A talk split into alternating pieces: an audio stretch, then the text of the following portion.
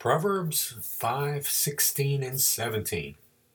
Should thy springs be dispersed abroad, and rivers of water in the streets?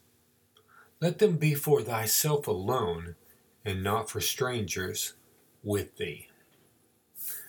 So this uh, this text might be a little bit uh, deceiving, just if you read this this part by itself. But if you want more context, you might want to take a look at verses 15 through 20 of the same chapter.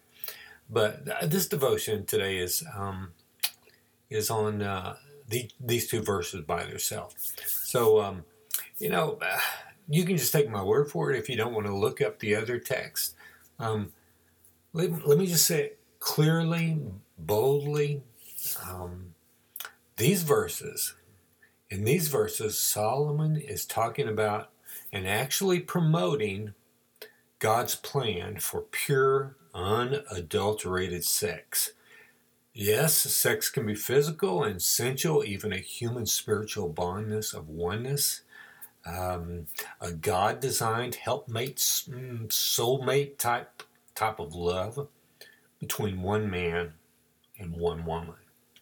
Let me read it one more time. Should thy springs be dispersed abroad, and rivers of water in the streets? Let them be for thyself alone, and not for a strange for strangers with thee. Um, yeah, I think Solomon seems to be asking us. You know, do, do you really think a man should trust those deceiving, lustful temptations that play on us as men for other women? Should we give any credence to the promises of um, contentment and satisfaction that they they they send our way? Do you really think a man's own aversive plan for love will, will outshine and transcend the blueprint of marriage that was drawn out by the creator of the universe? Uh, yeah, don't believe one word from those trashy, slut filled promises of lust. I think that's what Solomon is saying here. You know, your love should be for your wife. Don't be drawn away. Don't don't share it with everyone in the street or uh, you know, it's for you. She is for you and you alone. You know, you know the world wants to and Satan wants to, you know, distract us and really ruin our lives and and other people's lives. Yeah. yeah don't believe one word of that trashy, slut filled promise. Uh, you know, Paul uh, tells us in 1 Corinthians 6 16, um, or do you not know that he who is joined to a prostitute becomes one body with her?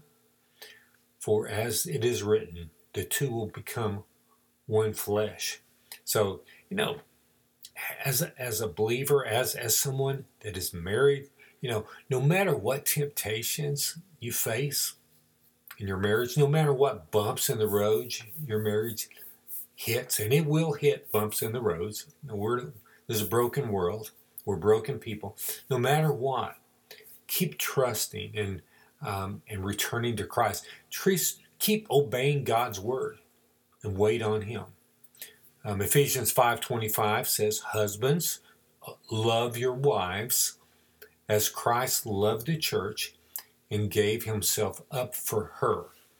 So, you know, Christ didn't have to love the church. I mean, it wasn't it wasn't based on um, a feeling, right? Um, oh, you have to follow your feelings. No, he chose to, you know,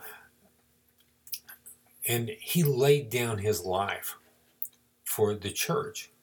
So, really, I mean, are, are we saying, should I give myself up for my wife? Yes. You know, don't be deceived. Love is not something that we fall in and out of dependent on our feelings, right? Uh, love is intentional. some of the greatest loves in the history of the world were pre-arranged marriages. You know, we can choose to love someone. Uh, even I mean, even if someone may hurt us or lie from us or steal from us, we can choose to love them. In, in fact, uh, Jesus commands us to love our enemies, right? So love is intentional, right? Um, when God says to love your wives like Jesus loved little old broken you, just do it. No matter what's going on, love, love, and keep on loving and giving yourself for, laying yourself down for, while trusting Christ all the way and waiting on Him. Um, you know, and this goes for men and women both. Follow God's design. He will not let you down. No. Now, I think that there's a, uh, another lesson right in here with this, and just real quickly, just as we should not commit adultery against our spouse, we should not prostitute ourselves out against God with with any kind of, of sin. Uh, you know, uh, a lifestyle of sin or just visiting sin, you know, is not something we should ever pursue. Uh, 1 Corinthians 6:17 says, "But he who is joined to the Lord becomes one spirit with him."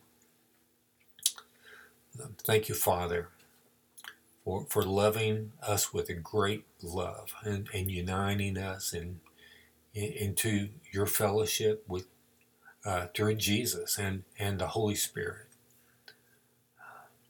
May we love, Lord, our, our, our spouses like you loved us and and and also may we we stay close to you, Lord, and grow in our love towards you all the days of our life.